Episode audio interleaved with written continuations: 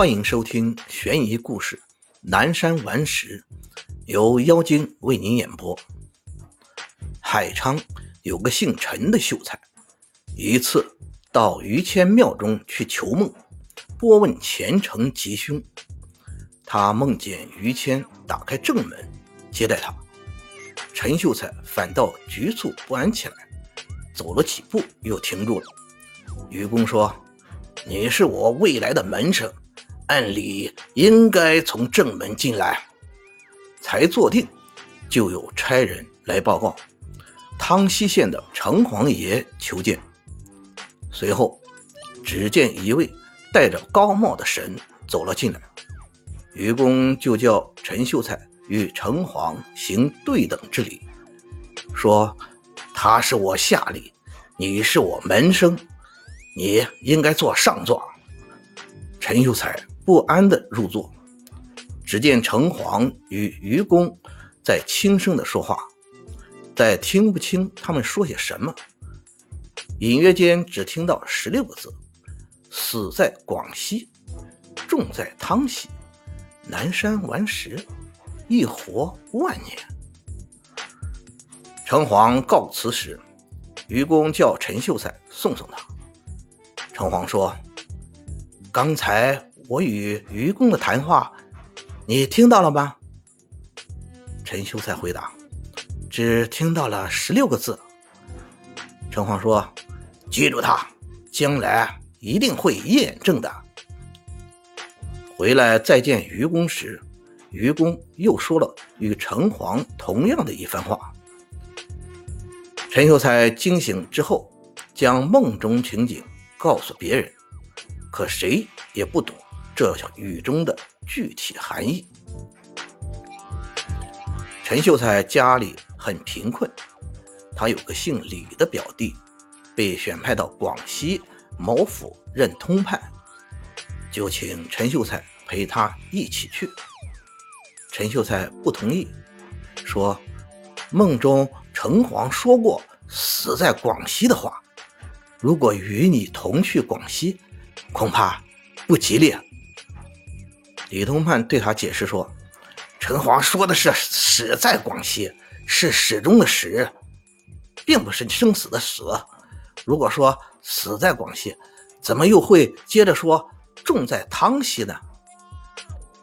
陈秀才见他说的有理，就陪他一起去到了广西。李通判所在公署有间西厢房。一直紧紧地锁着，没有人敢打开它。陈秀才开了此门，进去一看，里面居然有庭园、假山、花木，于是索性搬进去住了。一个多月过去，什么事也没有发生。八月中秋那夜，陈秀才在花园里喝醉了酒，唱起了诗歌。月明如水照楼台，忽然听到空中有人拍掌笑道：“月明如水进楼台才是佳句，刚才把镜子换了个罩子就不妥当了。”陈秀才大吃一惊，抬头一看，只见一个老头，头戴白藤帽，身穿葛布衣，坐在梧桐树枝上。陈秀才吓坏了。急忙回身朝房内走去，那老头一把跳到了地上，拉着他说：“不要怕，你听人说过有我这样风雅、有文采的鬼怪吗？”陈秀才问：“公公是哪路神仙？”老头说：“暂时不说这个，我与你先讨论讨论师道吧。”陈秀才见老头。颜面长得很古朴，与平常人没有什么不一样。慢慢的，也不再害怕了。两人进到房内，互相歌诗唱和。老头所写的字，形状像蝌蚪，陈秀才不全辨识。他问老头：“怎会如此写字？”老头说：“我年轻时流行啊，用这种写法。”现在很想用楷体的笔法把它改过来，只是习惯了，一时啊不能改掉。老头所说的少年时，竟是指女娲氏以前的远古时代。从此以后，老头每夜都到陈秀才住处来，相互十分亲密。李通判的书童常常看到陈秀才举着酒杯朝着空中敬酒对酌，急忙去告诉李通判。李通判也觉得陈秀才神色恍恍惚惚，很不正常，就责怪他说：“你已经染上了邪气，只怕要应了那句‘死在广西’的那句话了。”陈秀才此刻。恍然大悟，就与李通判谋划，如何才能赶快回家，避过此难。随后，陈秀才简单收拾，决定乘船回家。可是才上船，见老头已坐在船上了，只是边上的人都看不见。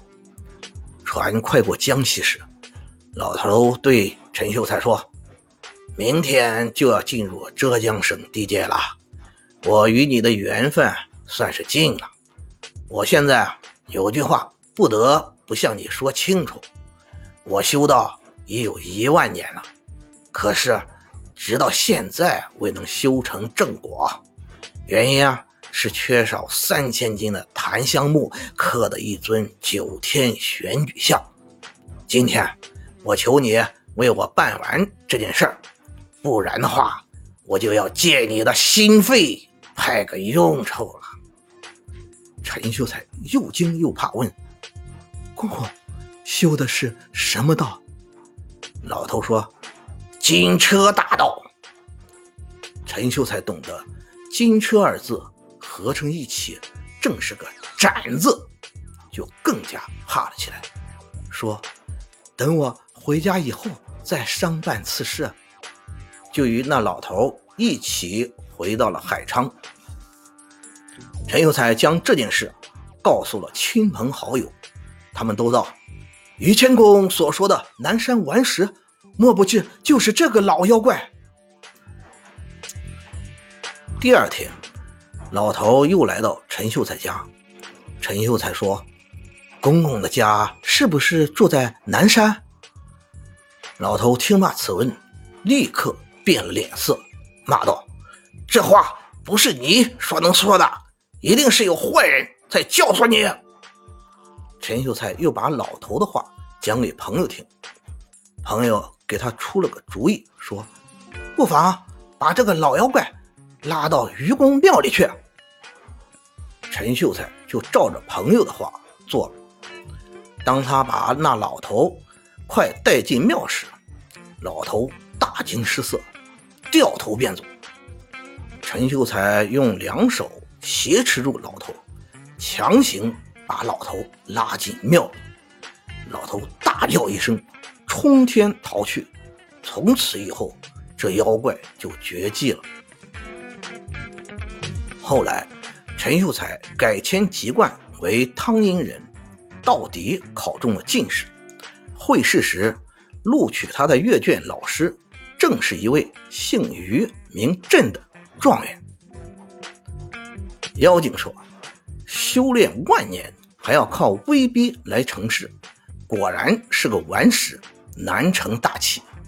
反之，于谦公生前正直，死后被写成照顾后辈门生，恐怕他泉下有知，也会不太乐意吧。”